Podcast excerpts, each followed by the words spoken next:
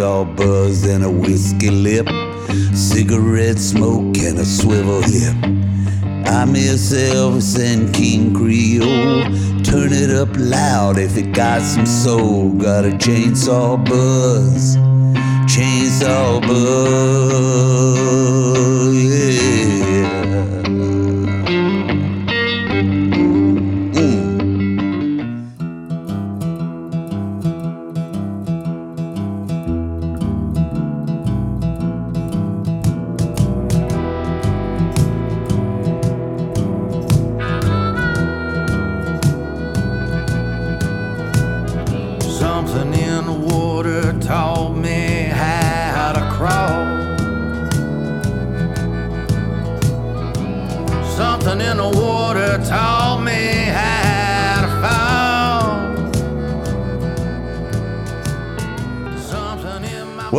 folks, to another Something in the Water podcast. I'm Uncle Dave Griffin. I'm Sean Clark.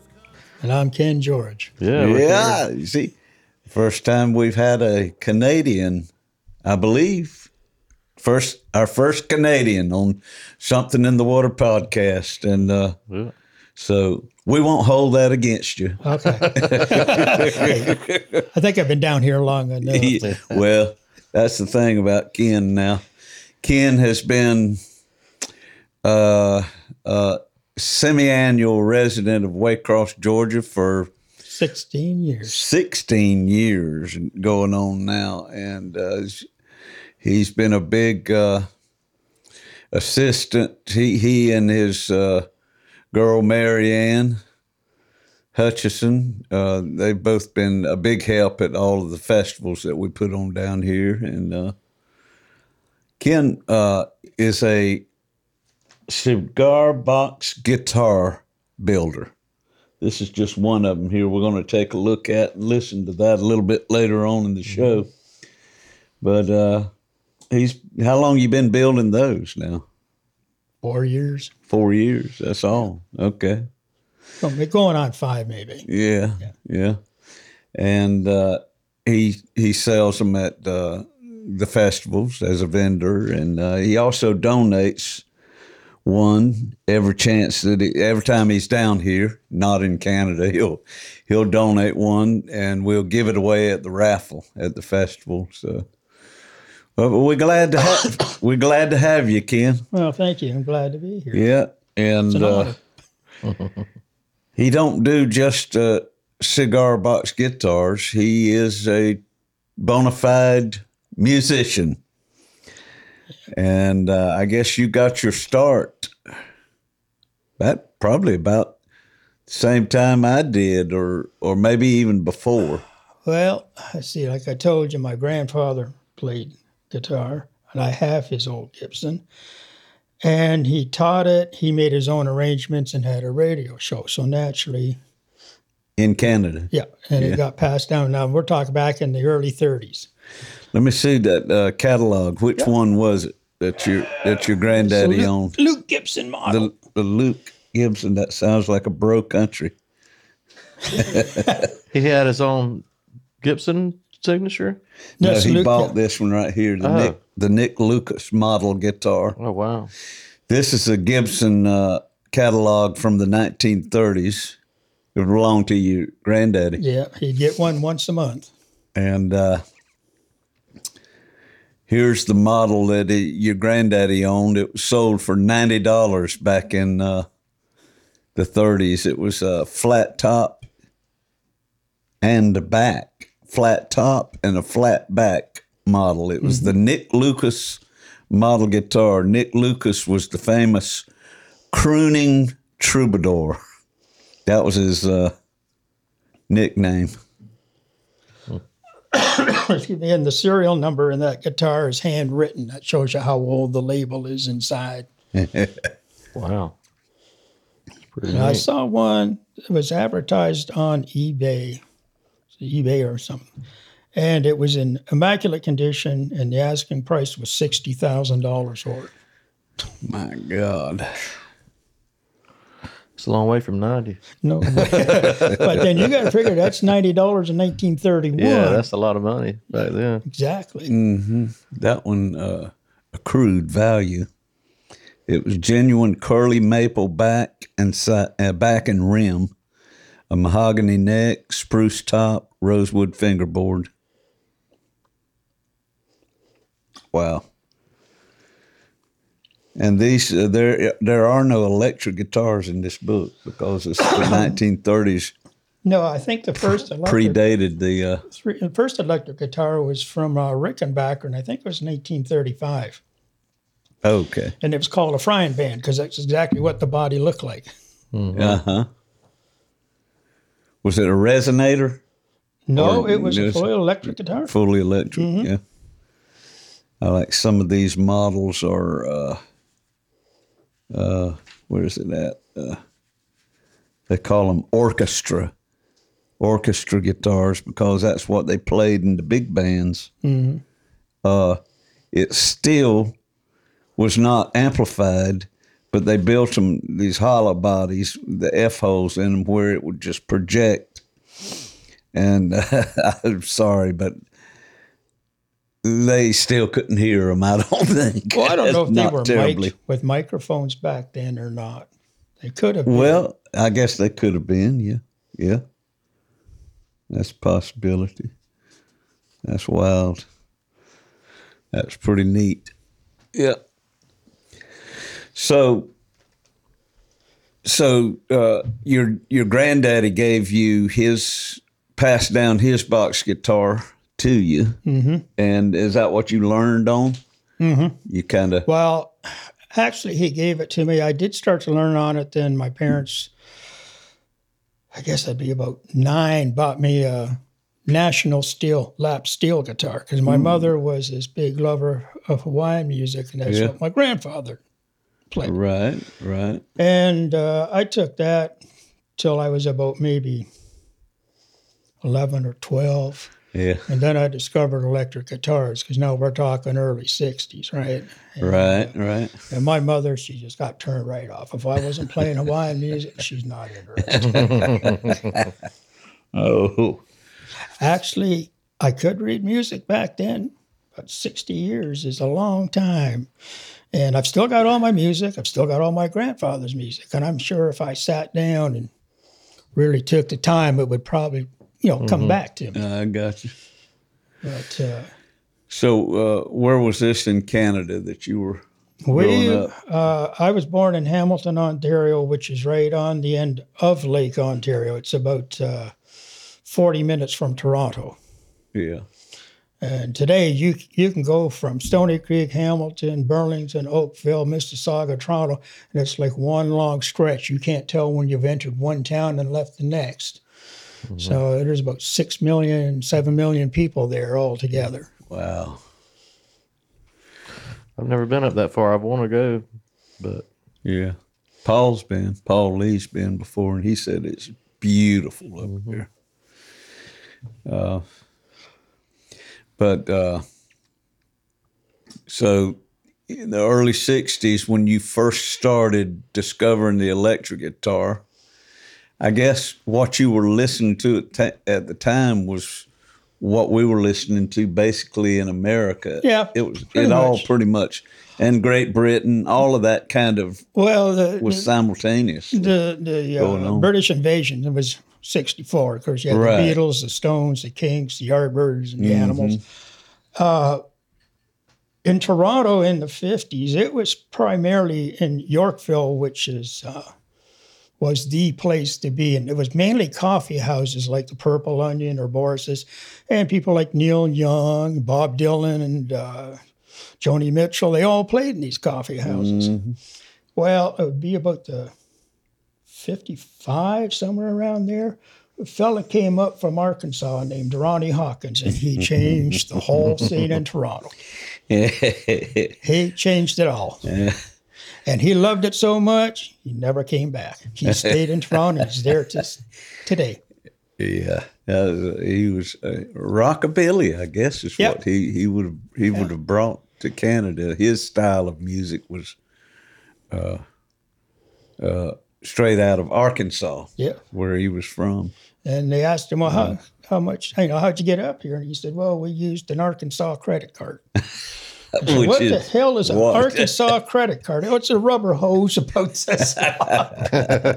Siphoning gas. you got it. Hey. oh goodness. And uh, he ran into the band boys. up yeah, there. yeah, yeah. He, yes, the band Robbie Robertson and that. Um, he got a lot of guys started, awful lot of guys started. Um, and they're playing that like I've got some cuts here from uh, Luke and the Apostles, which was one of my favorite Toronto bands, along with the Ugly Ducklings. And uh, he influenced us all. And I come from, there was the Toronto sound, and there's what they call the Hamilton sound. And there was a lot of big bands that came out of our era too. Yeah. Um, I don't know if they ever heard of the King Biscuit Boy down here, but he was, uh, well, King Biscuit Flower yep, Hour or something like that was on the And radio. Ronnie Hawkins gave him the name King Biscuit Boy, and he blew a harp like nobody else could ever blow. and he was from Hamilton. He was Hamilton, Ontario, and when he passed away in his home up in the mountain, word came to me, I was devastated. Mm. But he had a lot of demons, Uh, uh, which most of them do. You know, brilliant, but at the same time, he could be on or he could be off. Depends how you caught him. But uh, like I said, and then uh, he was went with a group called Crowbar, and he played harp with them for a while, and then they went off on their own and became a big band up there. They uh, they were from Dundas, which was a suburb of Hamilton. So, like I said, the bands up there came from all over, yeah. and uh, everybody had their own sound.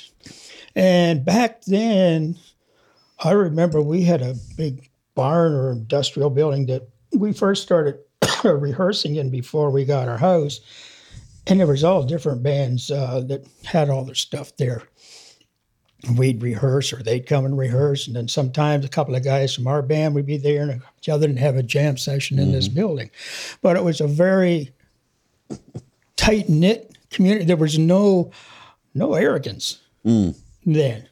Um, I remember one time we blew an amp, and uh, a guy I knew from another band, um, Village Stop, he said, Well, here, take one of ours to get through it. It was a show that we were at, and we were one of the acts. And he said, Take one of our amps. And I said, Thank you very much.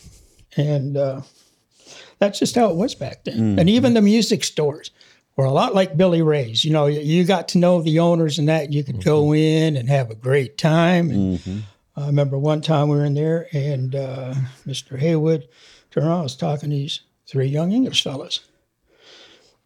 And it was about 66, somewhere around there, and it was three of the Yardbirds. Oh my Wow. gosh. And he just locked the doors.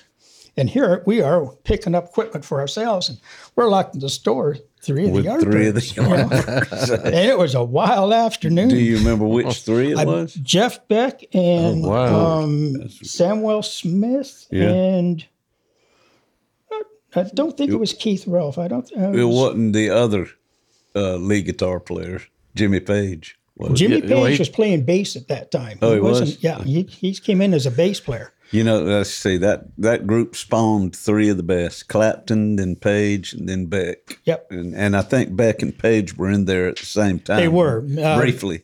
Uh, Beck Yeah. was playing lead, and uh, Jimmy was playing bass. and Jimmy sort of wormed his way up, and then Beck decided he was going to go elsewhere. Yeah. that was an exciting afternoon. Oh, it was. It was. So, you crossed paths with? Have you crossed paths with any more legends over the years up that way, or? There was, uh, in fact, I just reconnected with her. Her name at the time was Brenda Gordon, and uh, she was one of two black students in our high school back then.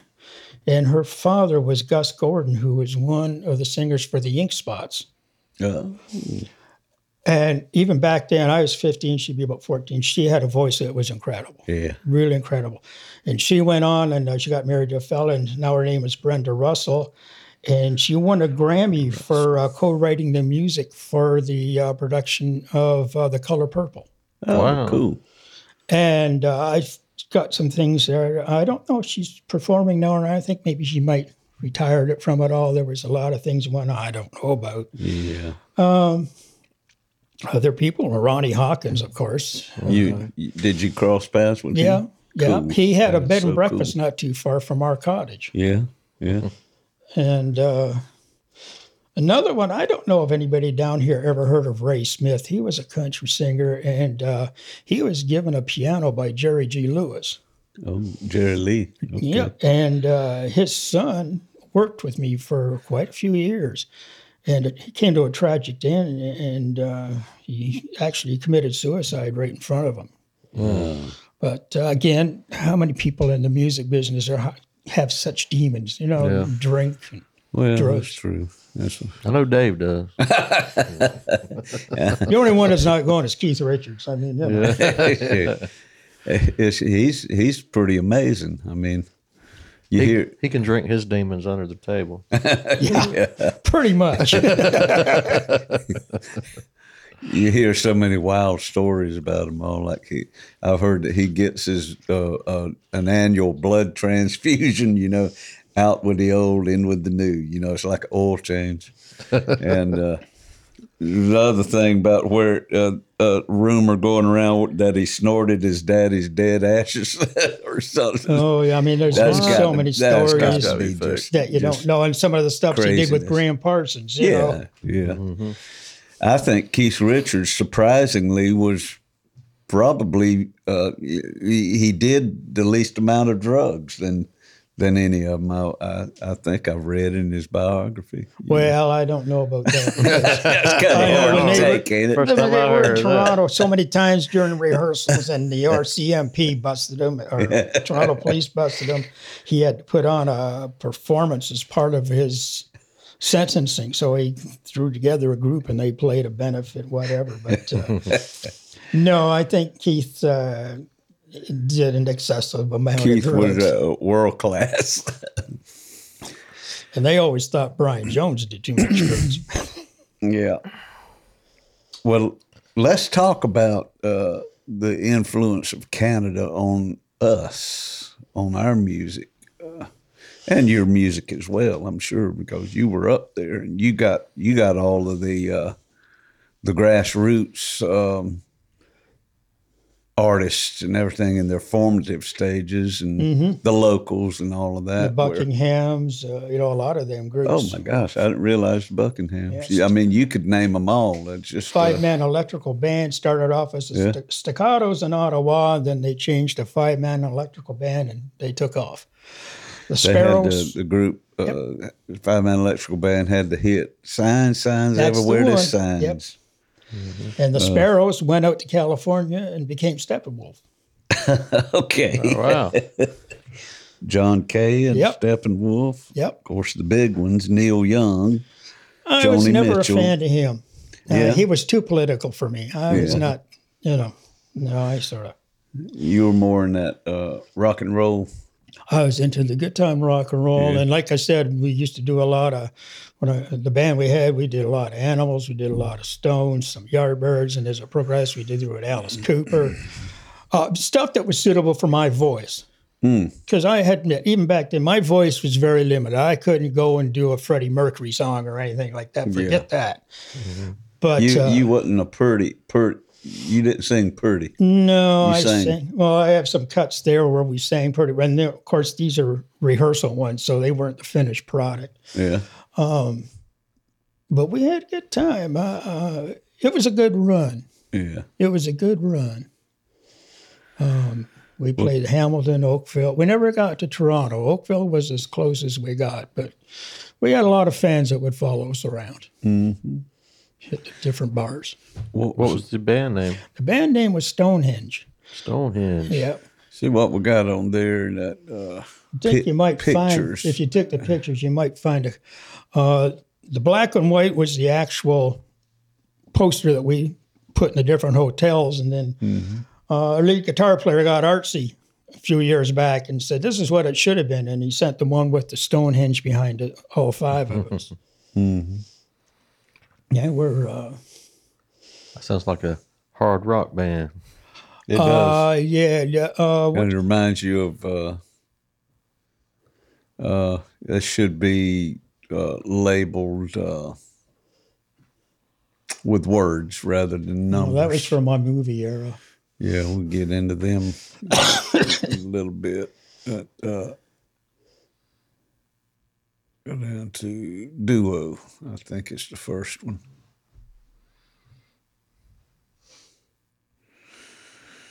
Yeah. So this is uh, There it is, right there in the second row. I think the front. wall. that was another uh, musician. That was my uh, ex's uncle, and he had a band in Newfoundland called the Dragermen. the what? The Dragermen. These are guys that would go into mines when there's been a, a blowout or whatever and rescue the miners that were in there. Wow. His, that was the name of his band. Yep. Okay. I think they put out two LPs down there in And Newfoundland. that's you over there. That's this, me in the back there with my echo guitar that I still got judging by today. the shirt and everything, this looks like early 70s, This would be uh, no, it'd be about 70 seventy-eight or so. 78 Yeah, or so. Okay. yeah, Rocking the polyester. Yep. There you go. Now, before lo- before this, well before this, you had Stonehenge. Yeah, the Stonehenge uh, started off forming in 1969 and finally came to fruition probably around 71 Mm-hmm. when we finally got the people that all fit. hmm And uh, That takes a while to do, don't it? oh, it Sometimes. does. It does. Well, let's see there. Uh, But Scott still sings today. Now, Scott's going to be about 75. And there's the poster there in the second row at the front, right, leather. right there. Oh, That's it. that one. Yeah. Now, that's the band. Stonehenge. That's you. On- bottom. bottom. Bass player, Matt is on the left. Guitar player, Roy, is on the right. Harold, who also played drums for the Fifth Dimension, was a drummer. Which one is he? He's the fella on the left. On the top left. Yep. Okay. And then Igor was our lead guitar player. Okay. Cool.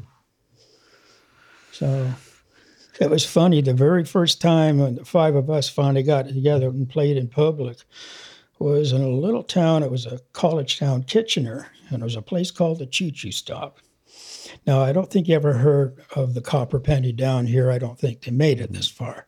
Yeah. But uh, we were told to bring the guys to bring their axes because there was a matinee show going on. Well, we get there and then it turns around, they're having a band contest. So they had all these different bands going up there and playing. And I'm sitting there thinking, oh God, these guys are good. These guys are great. And Harold up there is saying, no, they're not. No, they're not. I said, yeah, they're great. So I think we were the last ones that went up. we took home first place and took home a hundred dollar cash prize, Heck yeah. which in '71 it was you know Yeah. nice little bit of change. And that's the one that he created. And I said, I wish you could have done that with the Stonehenge from England in the back of it. I said that would have made an outstanding, you know, poster. Mm-hmm. Yeah, that's cool. This is in our house when we finally were able to get a house. The fellow in the, the jacket on the right, he used to do a lot of photography for us. Mm-hmm. And then the fellow hidden by the microphone is our lead guitar player. Matt was the youngest of us. We were all in our 20s. Matt was 18. And here's our bass player, and I can see Harold sitting down there in the corner. So that's not you standing in the middle. No, Okay, I thought that was I thought that was you. no. Slingerland drums. Yep. I got drunk one night when we were rehearsing and drinking Southern Comfort, and I passed out. My head went right in his bass drum, and that's where it laid. Well, most drummers put a pillow in there There was a pillow in to there. you dead. so, of course, that's the place to pass out. Yeah. Until, until it's time to wake up and somebody's playing the drums. Uh, yeah, somebody there was on, it, yeah. on the foot pedal. Yep. Get up. Man, that was the times back then. that would be about say 71 72 mm-hmm. back in that time. We went until 74 74 75 75 maybe middle of 75 and then it just what happened was we were offered a gig for a month out on the, the east coast and it was going to be fifteen thousand dollars for the month, which back in those days was a good piece of change. Plus, they were paying our expenses to go down and our accommodations. Heck yeah.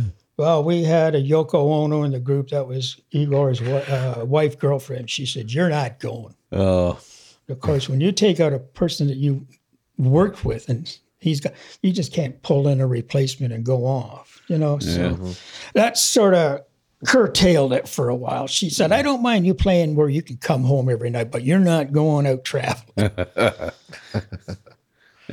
Who knows what would have happened? Shoulda, coulda, woulda. yeah. Well, you were ending about the time I was beginning in uh, my traveling band escapades.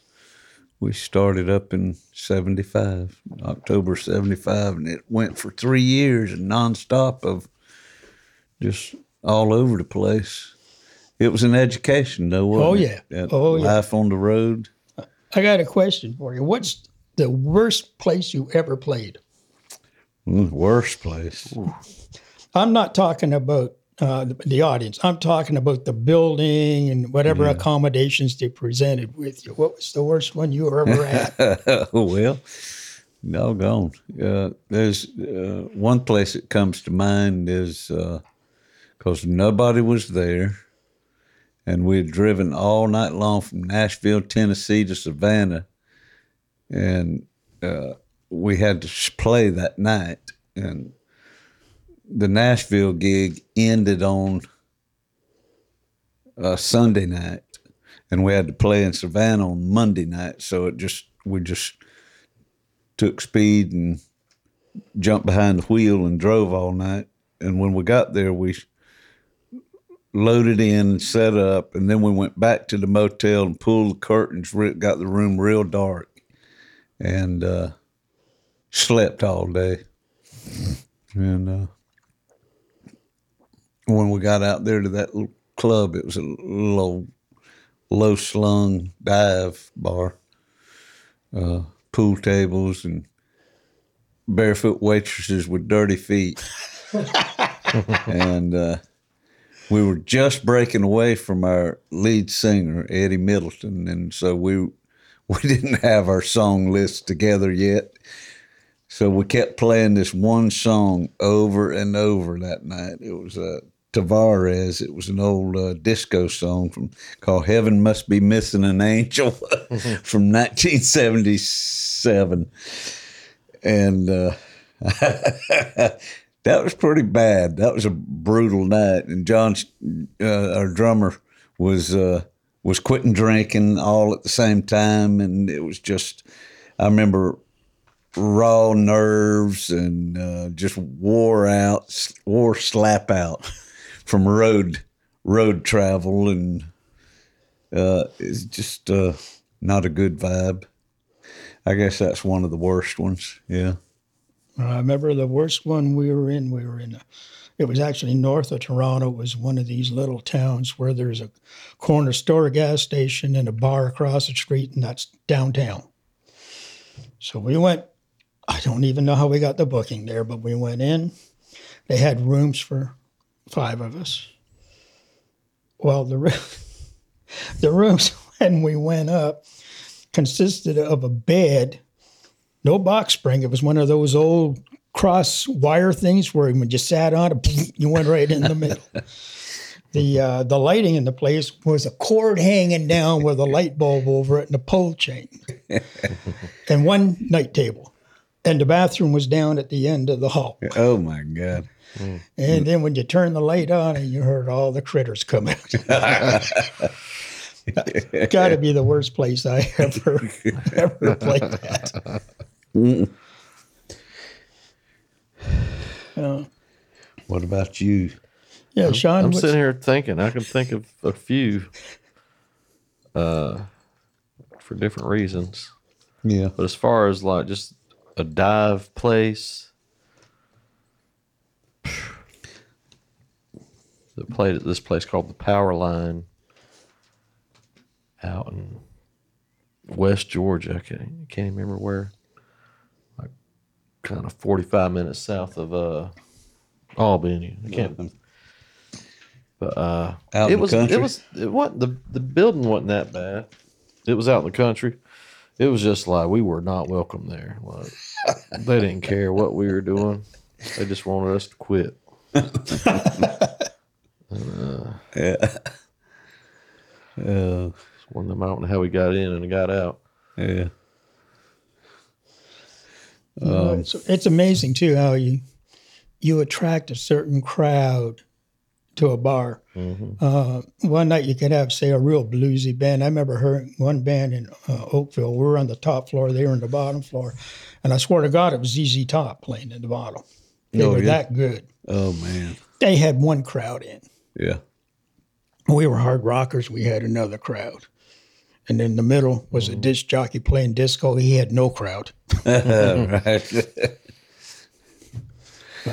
yeah, we had a disc jockey. Uh, well, many of the places we played between 75 and 78 had DJs.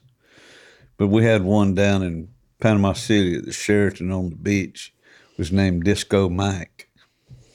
And uh and old son of a bitch, he he would get to uh he would start playing our set list, you know, on the breaks. That's dirty. And uh, That's bad. he it made uh, Eddie Middleton pretty mad. So we got him what right at the end, our last night there, one of the engagements, we uh we pied him in the face with uh the kitchen was right behind the dance floor. We came running out of the kitchen with a big old whipped cream pie. And uh, he totally didn't see it coming. that was fun. Well, I look back in the days and I think we made money, but it was more the energy you got that you fed off the crowd. If the crowd was with you, you fed off that energy. It made you even go more. I think, you know, you, the two of you were some of the crowds that you played at. And that, I mean, I see some of them people out at the festival and some of the bands that come up. Uh, Page Brothers, for example, I love the Page Brothers. I love their music. Um, but you can see the crowd getting into it. And I think that they were feeding off the yeah, crowd. that definitely You know, helps. Yeah, that that'll take it to a whole nother. You can play the same song and not mess up, but if somebody's getting into it, it's just going to be that much better. Mm-hmm. It's going to have more energy to it. Uh, But I sort of miss that because, like I've told you before, I come down here and I hear the bands in that play. To me, it's like a time warp. Because I'm hearing down here is what I heard Toronto and Hamilton we were doing back in the Really? late 60s, early 70s. That's fun. And I missed it. yeah. I really missed it, which is why coming back down here is such a trip for me when I get to hear you guys play and and then other bands in that play. Now I have to admit there are some bands I've heard at Swamp Fest and that that were not really my kind of band, but then I've heard others like, oh wow, these guys are great, you know. And uh, I really got into a lot of them when they were playing, and it's just it's just a rush. It's funny that you mentioned that because uh, Larry Murray came out from uh, California a couple of years ago at the last guitar pool in 2019, and he said the same thing. He said he he related to his you know background uh, coming up in California in uh, the uh, mid 60s, you know, where he had this blue guitar music store out there and it attracted youngsters like uh, Chris Hillman of the Byrds and uh, Bernie Leadon of the Eagles and all. They would get they would get in the music store and just jam, you know. And uh, some of the first early bands that they were in, you know, uh, he said when he came to the guitar pool three years ago, he said it reminded him of of that. You know, it's just a, a very uh, rootsy, just Going back to the basics. yeah, going back to the basic, the roots and everything, and the the the, the community, Yep. the camaraderie and everything. Yep. it, it reminded him of that. So that's pretty interesting. Yeah, I noticed that at the festival when, when one band's finished and they start interacting with the next act or whatever. Like I said, this is how it was for us back in the 60s. We helped each other out. In fact, our real good start happened with uh, uh, one band that was playing at a hotel called, called the Elmar. And uh, bass player was friends with, I think, Igor's girlfriend or whatever. Anyways, they told us, well, come on down Friday night and you guys can play the third set. I said, okay, no problem. Well, we come down and then they played the first set and they played the second set. Said, okay, you guys are up for the third set. So we went up. Well, we had a small list that we know would cover set time. And we started playing and um, me, I'm cra- I was crazy. I was crazy on stage. Uh, between every set, I had to go and dry my hair out because it was soaking wet. Change outfits because it was soaking wet, and people thought I was on drugs all the time. so we went up and played it, and we did a bunch of Stone songs. We did uh, Brown Sugar, and we did uh, Carol, Chuck Berry, Sympathy for the Devil, and, and a couple of others I can't remember uh, now. But then we finished, and the guys were a little bit jealous because the crowd was getting into us. And I had one drunk girl when we were leaving. She says, "I want Mick Jagger back. God damn it!" I mean, she was she was gone. but uh, You must have done a good impression. well, you know who uh, I got influenced by was Ronnie Hawkins Yeah. because he, was a wild man in was the young days. man. Didn't he do flips off the piano and stuff? Oh God, he was crazy. Um, Ronnie Hawkins, and another one was uh, first Southern band I got into was Black Oak, Arkansas. And I oh, saw boy, Jim yeah, I Simmons, remember them. Jim Dandy Mangrum, mm-hmm. and I watched him on stage, and, and he was another wild man. Mm-hmm. And of course, you throw in Mick, and you throw in other, and you just mix it all together. But I was my own person. I wasn't imitating Mick Jagger, but because we're doing so many Stone songs, because that's what everybody in the audience was calling for, it was sort of a nickname that was thrown at me. Mm-hmm. But uh, the owner of the bar, after he heard us do that one set, he came over and, uh, can you guys play in two weeks' time? Yeah, sure. And that's how we started getting gigs, is because other bands would let us do a set and bar owners would hear us, see the reaction of the crowd. Bam, we get hired. Yeah, I guess you you did. Uh, you could have made a lot of enemies that way too. You pissed off some of the Well, bands, huh? But they were all you, yeah, you, but you y'all, could have. But y'all I had think, the community. but I think when you think back at it, uh, we appreciated it, and we told them. I mean, if they did get, didn't matter. Say, you know, guys, we really appreciate It you. didn't stop them from getting bookings. No, it was just no. more to go around. Yeah, exactly. And there was a Mm-hmm. lot. There was 165 bars in Toronto alone at the time God, that had live bands playing, Mm-hmm. and Hamilton had about 40 because it's a lot smaller town. how big was Hamilton? Hamilton at that time would have been about 400,000. Good God Almighty, that's the big town. And then there was a couple of places where we played in Burlington and, uh, you know, I said Oakville, Riverside, we were called back, I think, about five times because the bar owner loved us because we were a band. We always started every night off with uh, Brown Sugar. And as soon as the crowd heard those opening chords, they were up dancing. yeah, Well, of course, you know, the bar owners are going to love that because they're dancing, they're getting thirsty, and they're drinking. that's the that's the formula. Yeah. Mm-hmm. Yeah. So 40 clubs in Hamilton, 400,000 population.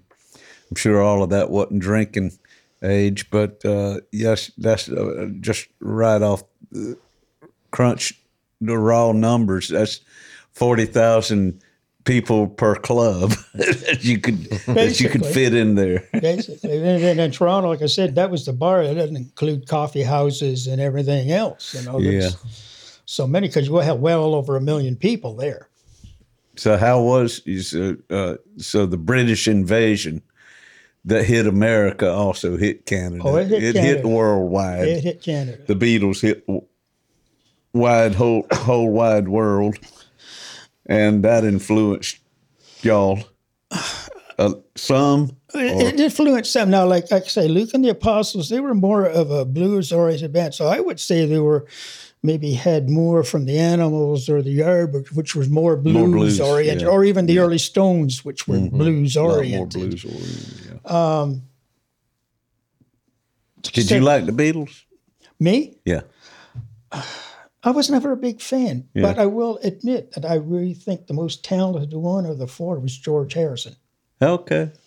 I really liked George Harrison. Of course, look when he went into traveling Wilburys. Yeah. You know, I, I had to me he was the most talented of them all.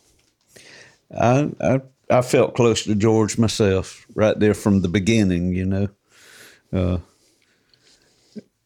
I guess hi- historically, uh, Lennon McCartney had the majority of the songs, songwriting, and and and really put forth change among uh, you know Yeah. they they brought on the changes in music you know and uh, George was just kind of floating along on their coattails until he caught up to their speed, you know, which was before the Beatles were finished. Uh, he was right up there. He could put out a song just as good as they could, you know. Yeah. But Well, the Stones were sort of the same way. Yeah. Okay, when they started out, they were a cover band. They went back mm-hmm. to blues roots, and, and of course Brian he he created the band. He picked them all and gave the mm-hmm. name and on. Got the early bookings. Of course, he was he was not a nice man. Mm-hmm. I have to admit, he was not a nice man. Brian Jones, Yeah, no. Uh, he, he was so talented he could play 35 instruments, mm-hmm. but he had a lot of demons. fragile. He was Very fragile. fragile. Yeah. Very fragile. But um, same thing when they were on stage before Mick and Keith took over. Mm-hmm. All the girls were screaming for Brian. And no mm-hmm. matter what Mick was doing on stage, the girls were still after Brian. And I think he was a little bit miffed about that, you know, because, hey, I'm the front man. You should be after me, you know. But then, you know, it's like things change. Uh, but so many of the groups there did have influences. Uh, one of my favorite groups from them was the Moody Blues. Oh man, me too. Moody Blues Moody had such Blues. powerful music. And, you know, everybody goes on all about uh, Freddie Mercury and all that. I'm sorry, the Moody Blues, uh, Tuesday afternoon, nights in white satin, no songs. Justin just- Hayward. Justin Hayward, yep. Yeah, he was. Mike Pinder. Yeah, Mike Pinder too. Yep. Yeah. Oh God, I those, those were the two main songwriters that grabbed my attention in the Moody Yep. Blues. My brother turned me on to them. Uh, he was uh, three years older than me, and always had a lot, a lot more vision than I did as far as music went. And uh, I was still in high school when he went into the Air Force, and he got stationed over in Cornwall, England, home of our good friend Ian Dunlop. And uh, before he left, I took over the payments on his Volkswagen van.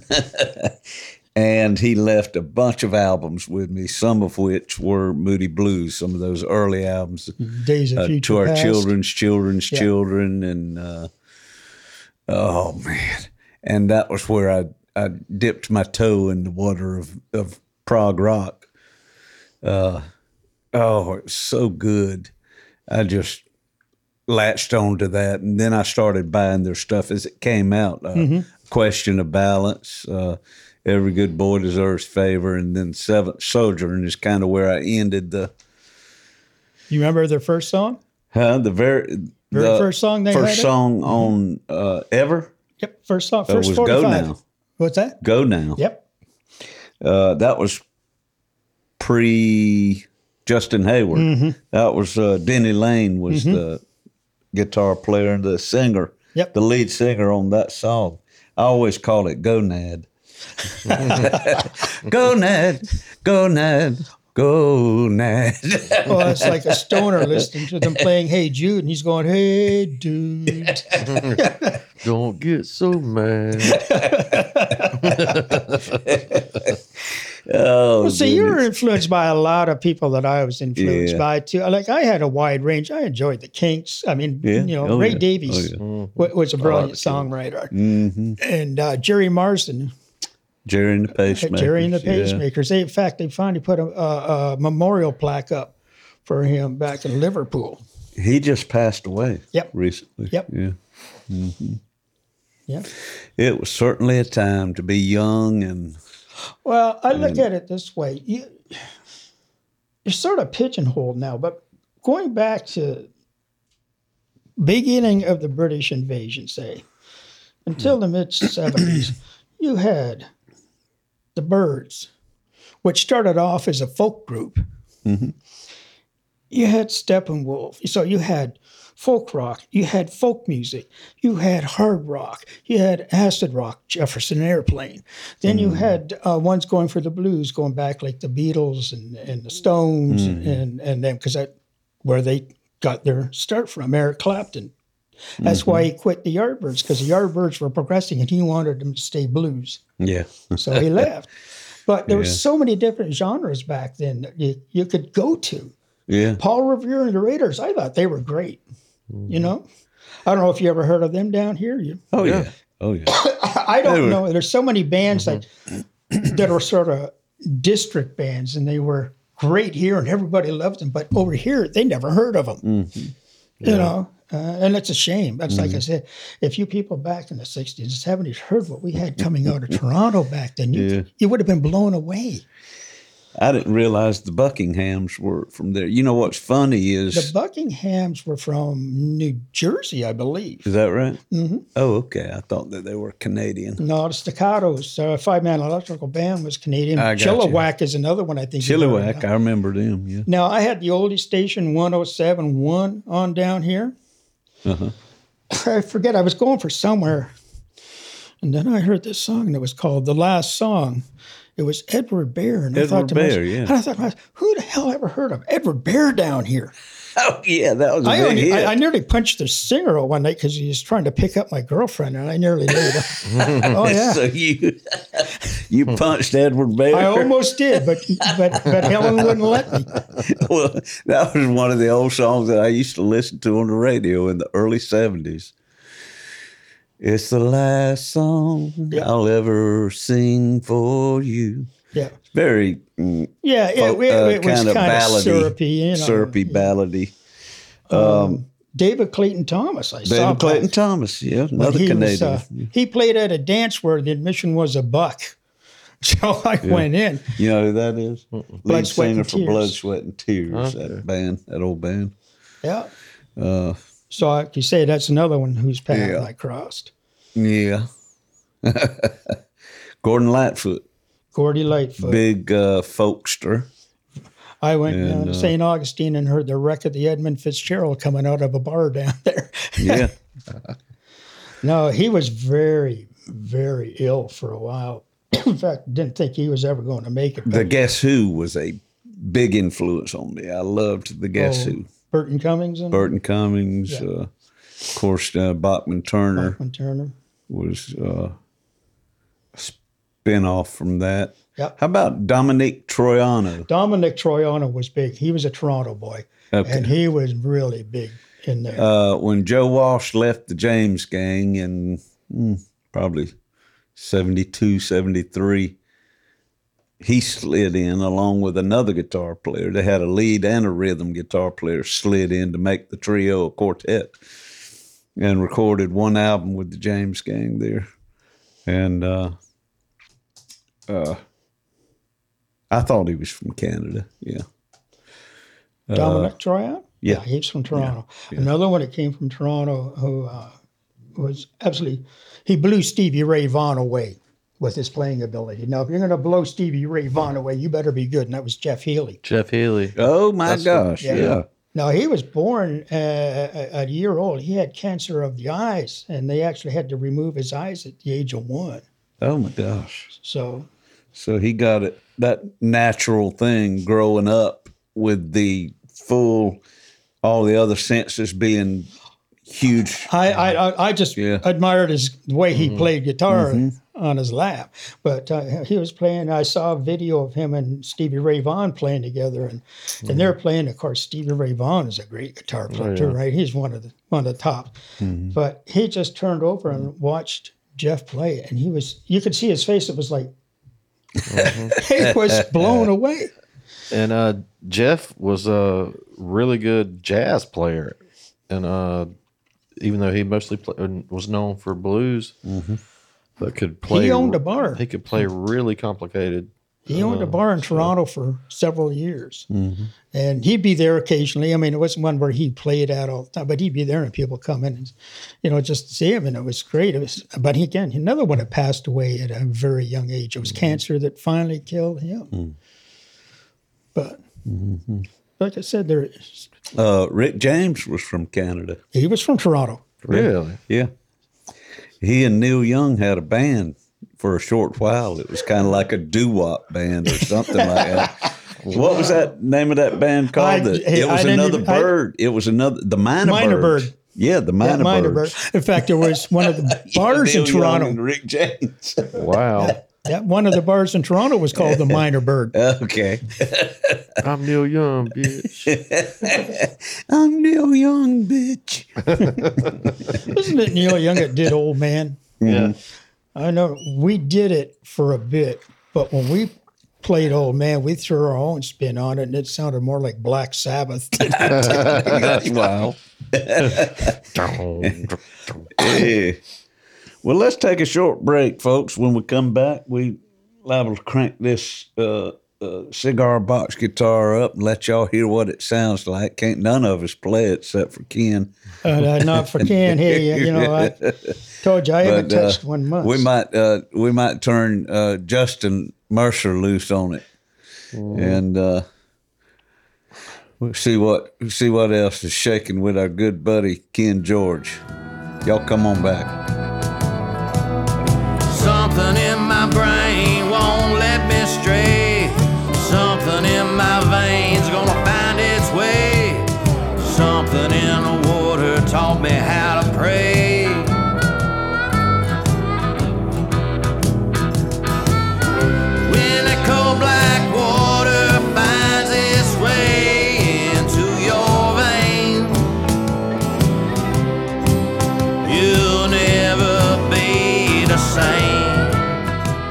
Well, we're back with Ken George, our guest this time on Something in the Water. And uh, this is one of the cigar box guitars that this talented musician and guitar maker from Canada is uh, spends his spare time doing right now. And uh, it's a beauty.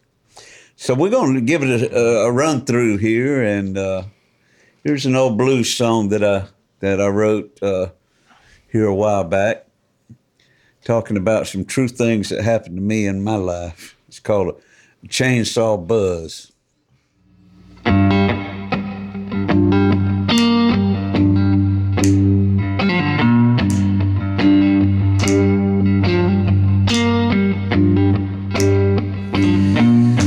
a chainsaw buzz done mess me up. Drinking hard liquor from a wooden cup. Tall pine tree gonna ride it down. Lay flat black and the briars on the ground. Got a chainsaw buzz. Chainsaw buzz. Yeah.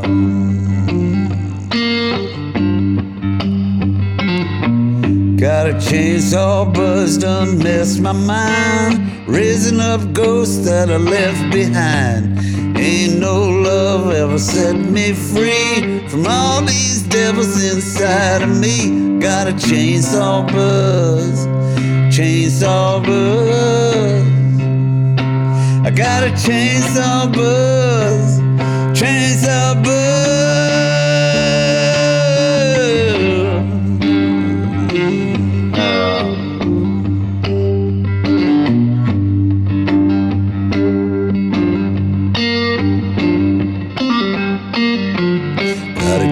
A chainsaw buzz and a whiskey lip, cigarette smoke and a swivel hip.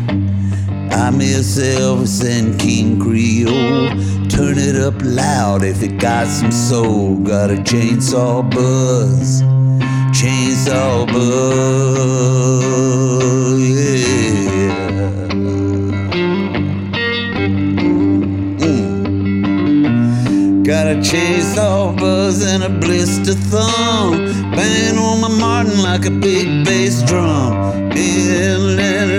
And down south, turn it up loud if it got some sass. Got a chainsaw buzz, chainsaw buzz. I got a chainsaw buzz, a chainsaw buzz.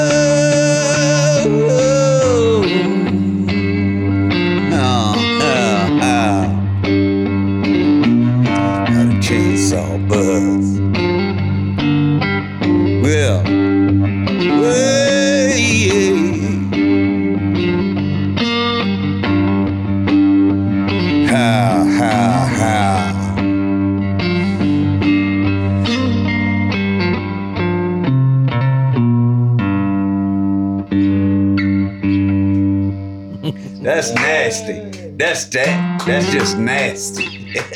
I wasn't sure where I was going. with- Well, folks, that's that's the sound of the cigar box. Uh, three strings on that thing is open tuning, uh, the key of G, Yep. key of G open tuning, which is the basis of many, many, many blues songs over the years. But just three strings on this little jewel, and that's uh, that's what our man right here does. it's Yeah, good stuff. Makes plenty of them. Now you got uh, this one along with a left-handed version Yeah, I do. promised out to a couple of customers back in Canada, and you're leaving uh, the first of May, 2022, We're leaving around the 5th of May, yeah. the fifth of May. Headed, uh, like I said at the beginning of the podcast, he's a he's a he's a transient. He, he comes down. He's, he's like them snowbirds. I'm an illegal alien. he's like an eel eagle. But we love it. We love it. Love to have him down here when he comes down. It's always good. well, I'm always happy to be down here.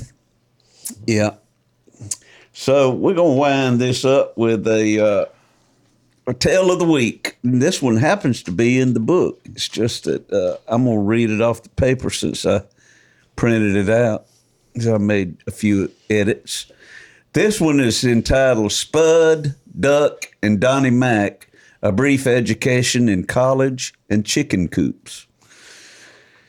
From my uh, uh, award-winning tales of the week from Dog Hill to Tripoli and back. I, I think I've got a few copies of this left at home. It's kind of like the Newfanglers CD. I got a bunch of copies in boxes at, at home, and uh, and very few sell if they do. Let's say, I reckon I always knew deep down inside what I was going to do with my life. I just had to cull through the chaff to get to the wheat. So upon high school graduation, I lit out to Statesboro, home of Georgia Southern College, in September of 1971. I aced my 2:30 p.m. algebra course, suffered through several weeks of biology with Dr. Cornelia Hyde, who, when she spoke, little pockets of white spit formed in the corners of her lips biology up close and personal. I used to have to watch that. Slept through art and life in a big auditorium and passed PE with flying colors, even though I never got up to make the 8 a.m. class. My high school buddy Robin King shared a room with me in Oxford Hall, located just off the main campus. A long walk to what felt like the countryside, with a fenced in clover pasture right in front of the dormitory where I sat and got high one night with a bespectacled afro haired Jewish kid whose name I've forgotten. Several more of my Ware County High classmates made their way to Georgia Southern, but I hardly ever ran into any of them unless we carpooled to a to and from Waycross on the weekend. The next step in education, college, opened the door to new friendships with students from across the state. Spud, Duck, and Stan were all Oxford Hall dorm mates from Newnan, Georgia.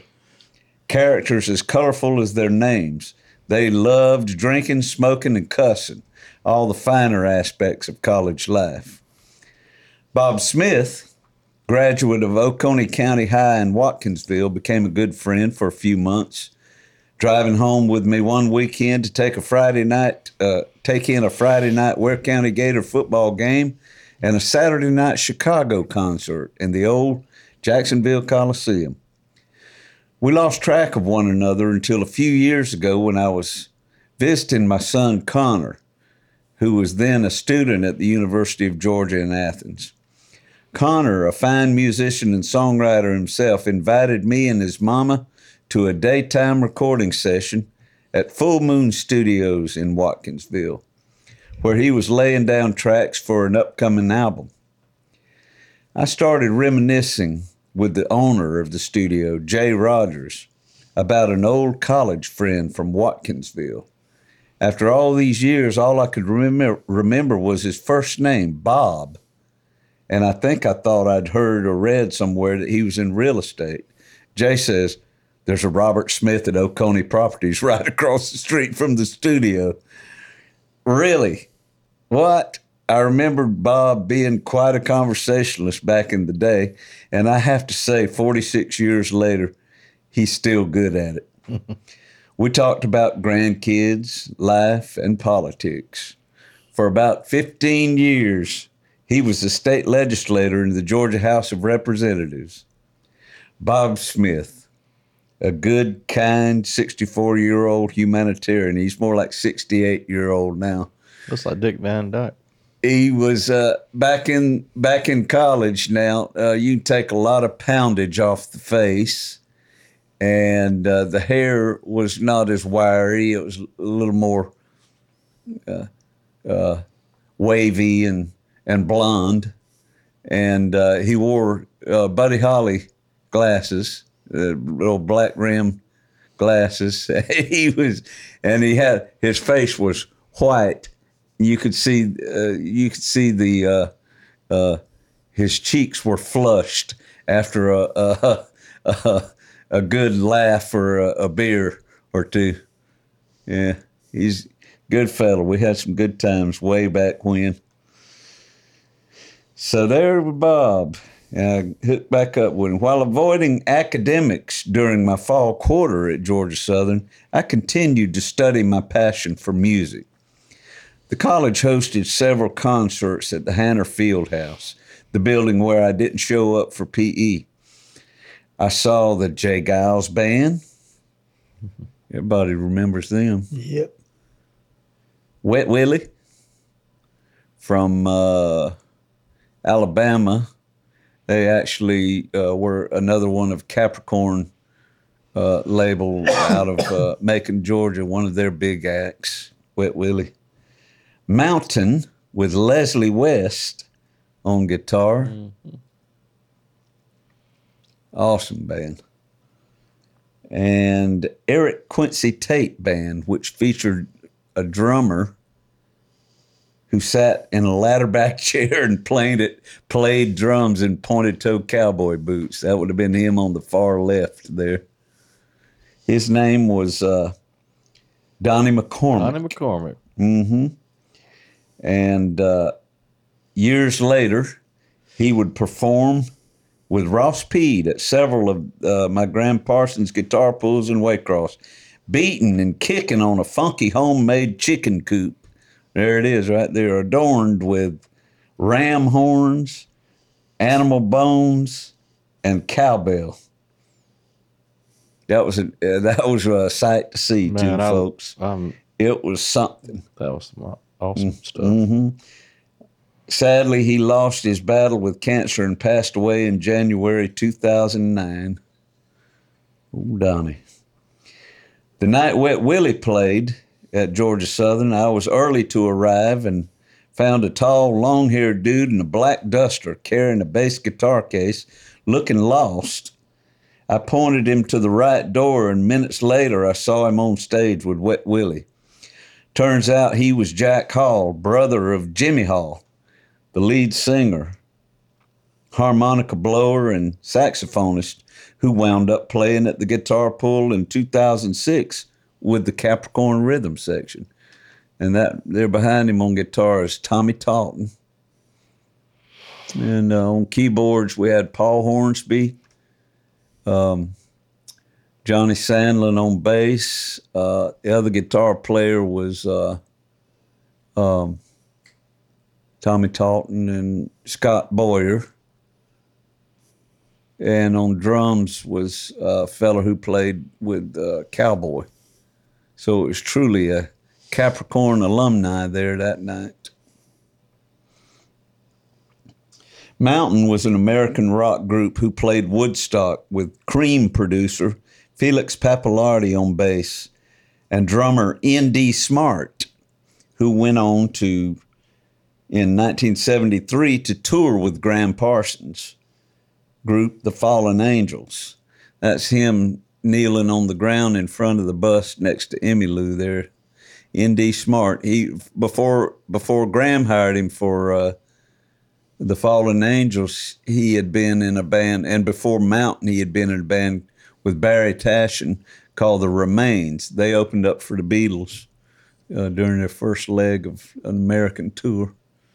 So he got to play alongside some some pretty great folks. Following Woodstock, N.D. Smart was replaced by Canadian drummer Corky Laing. You remember that name? Mm-hmm. Corky Laing, drummer for Mountain.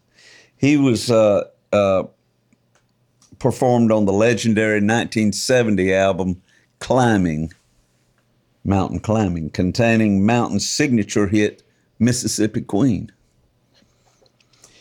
Some people end up with diplomas on their wall, degrees to be admired, and alumni memberships that gain them discount admission to Georgia Southern Eagle football games. I reckon I always knew deep down inside that wouldn't be me.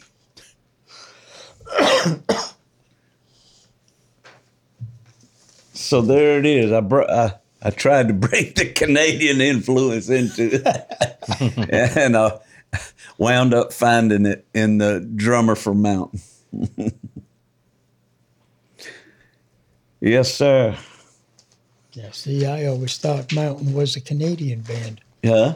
I always thought Mountain was a Canadian band. Yeah. Well, Leslie uh, Leslie West was from New York, I believe, uh, and Felix Pappalardi was uh, probably New York too, with that name, Italian. Uh,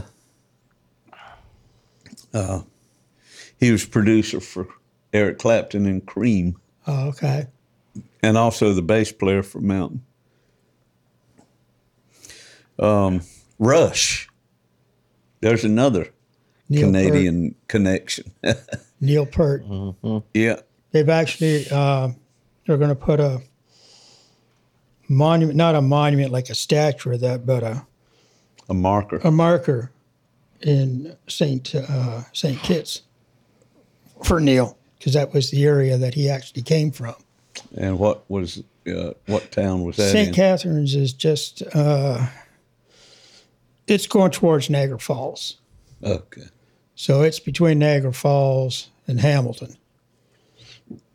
Like I said, all our bands they came from all over. There wasn't just from one spot. You ever been to Niagara Falls? Too many times. A- Now Marianne always says she loves the Canadian side, but she does not like the American side. The American side, and they say it's just like a border town. oh yeah. All the attractions are on the Canadian side. Uh, but you can get to Niagara Falls from either side, Yeah. right? Yeah, it's, Okay. it's Niagara. Falls is actually on the American side, and then it's what they call the Horseshoe Falls. When you see the falls with all that tons of water coming down, that's the Horseshoe Falls. Niagara Falls, it's a falls, but it's not the same league. A lot more subdued. That's Yeah. uh, Oh, okay. Buffalo, right? Buffalo, New York. That's Mm-hmm. the American side. Yeah, Yeah, that just seems like the, uh, a big, uh, um, what do they call them things? That, uh, automatic sinkhole. it reminds me of a huge sinkhole. I call it tourist trap myself. Well, There's a, that's No, a you- sinkhole it's the only place you. where you can buy a three dollar souvenir and be charged fifteen dollars. That's right. Sink your money into it and watch it go down the hole. there you go. all the people that's gone over the falls and the um, Bucket. Buckets, Well, and barrel, yes. barrels. Barrel, yeah. Yeah, some people actually survive. I worked with a guy named What is Larry, that? A, uh, Larry Mundy. His brother is not allowed in Niagara Falls. He's gone over the falls in a barrel three times. Wow. In fact, he's he's in one of the. Uh, I don't think it's the Guinness Book of Record. Oh, um, Ripley's Believe It or Not. and he had specially made barrels, but he went three times. And Larry actually looked like his brother, and he got stopped going to Niagara Falls with his wife, saying, "No, you're not allowed in this town." And he had to really prove that he wasn't his brother. You're the guy. Yeah, The guy's brother. The Guys, yeah, you're the guy's. brother. You probably made the barrel. Hey, and and that's that's something that uh, people do illegally, or is it is it's not a it's not The only one that was an accident was around 1960, early 60s, and a, a young boy went over. Uh, a boat capsized.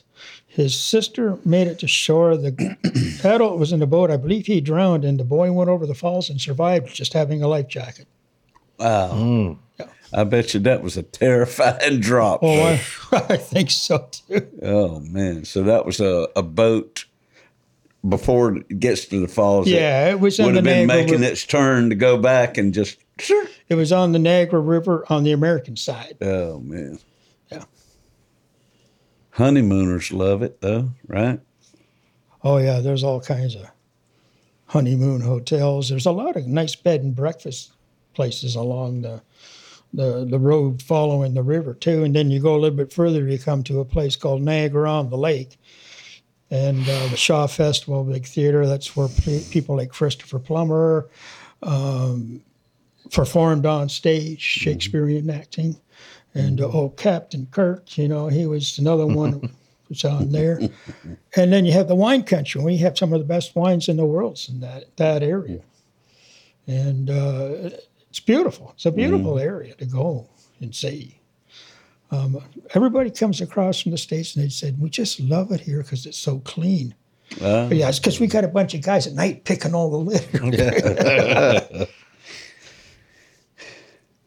well, we certainly have enjoyed having you, buddy, and uh, well, I, I really appreciate being here. yes, sir. It's, it. it's been a it's been a educational. Has for me, if I finally seen somebody knows how to play this, these guitars that I make. 'cause It sure isn't I don't me. know what I'm doing.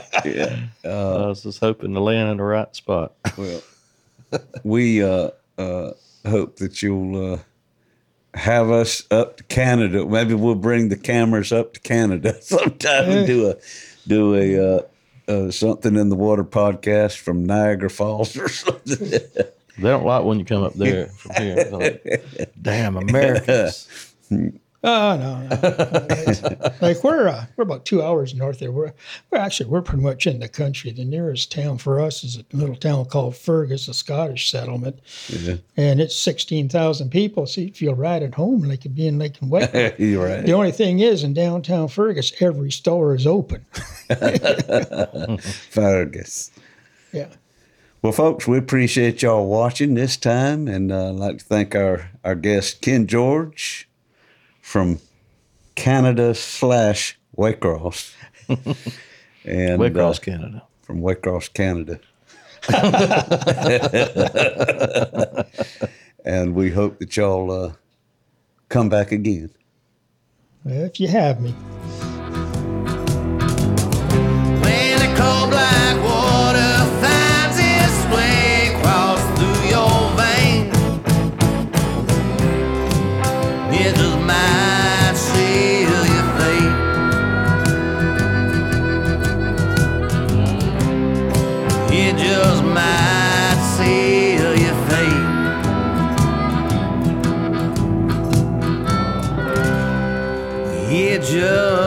Just